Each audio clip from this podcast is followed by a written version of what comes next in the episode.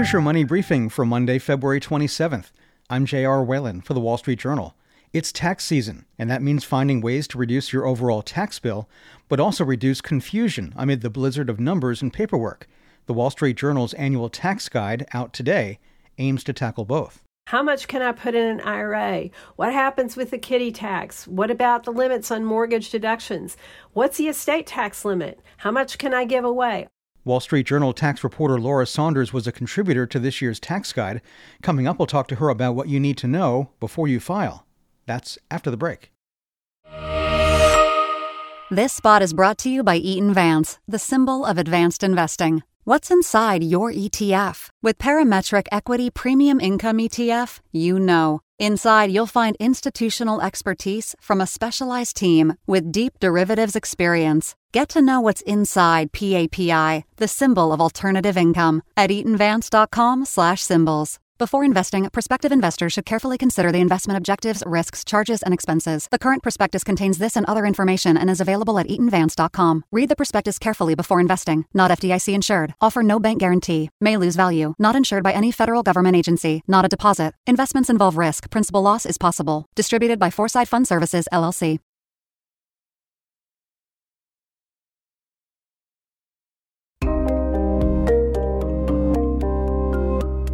The deadline to file your taxes this year is April 18th.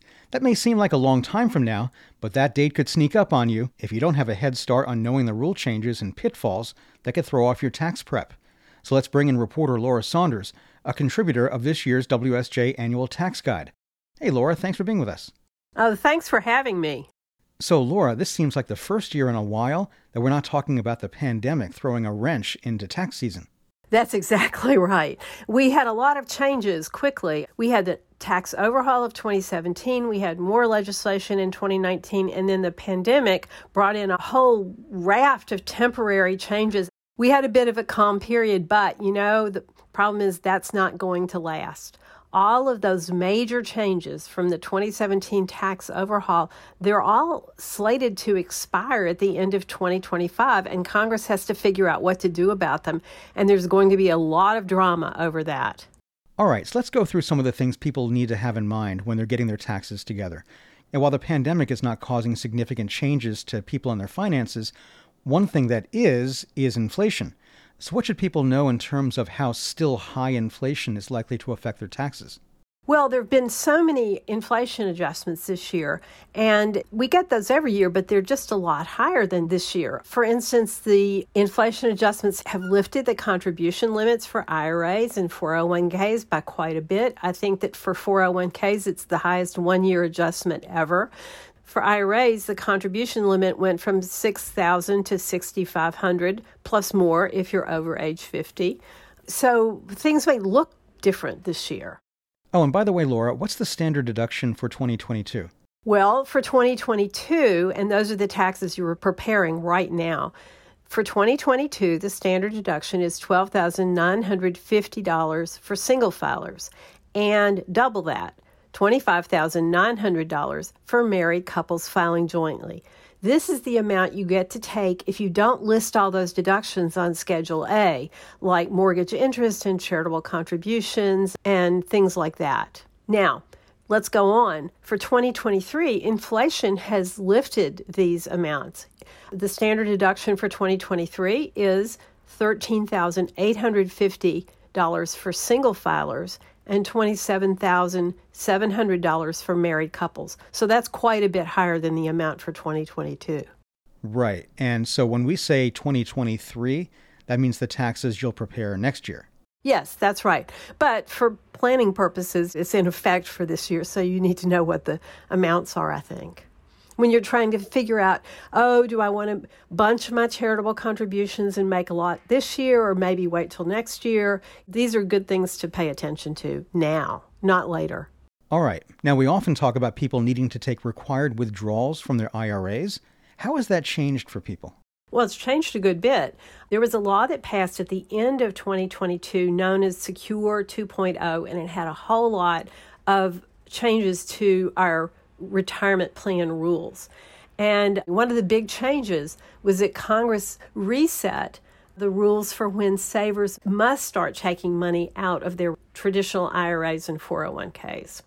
Now, the age for doing that was raised from 72 to 73 beginning in 2023, and it was raised to 75 beginning in 2033, which is a decade away.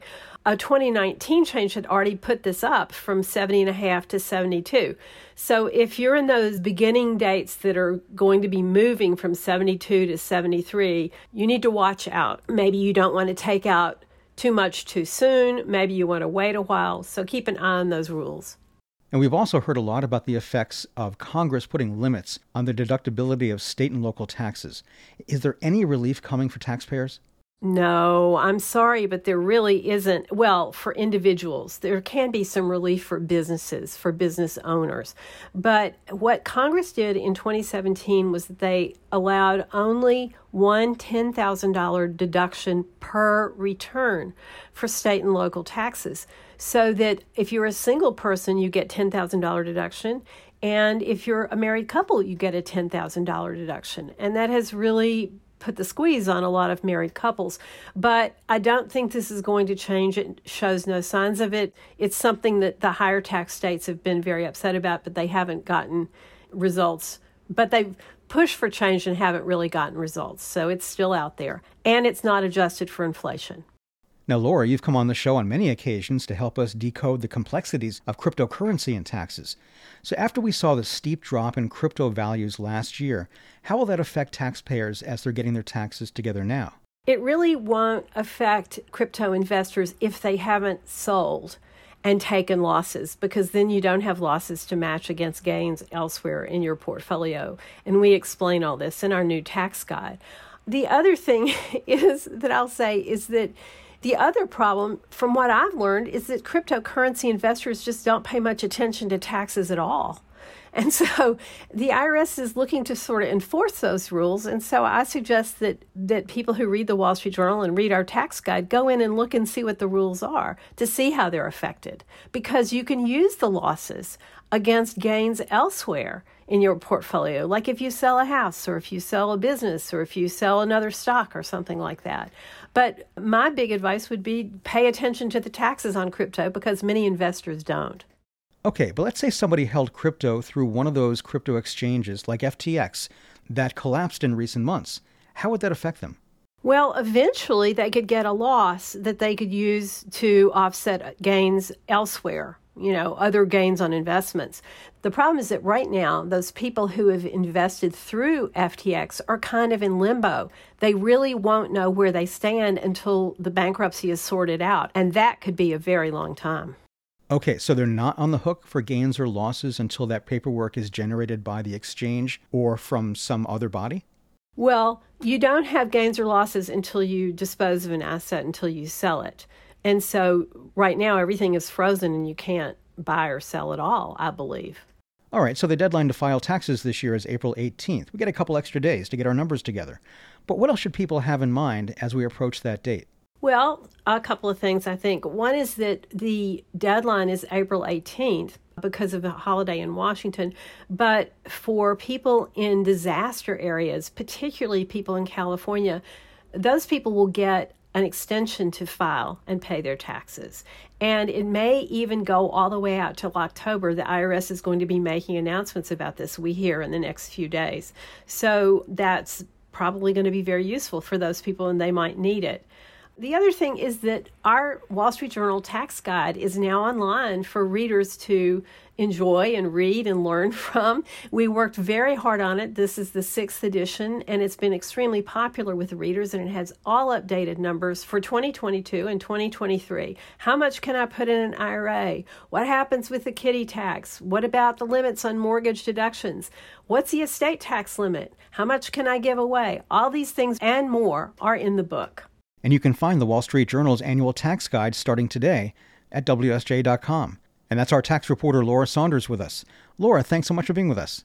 Oh, and thank you for having me. And that's your money briefing. I'm J.R. Whalen for the Wall Street Journal.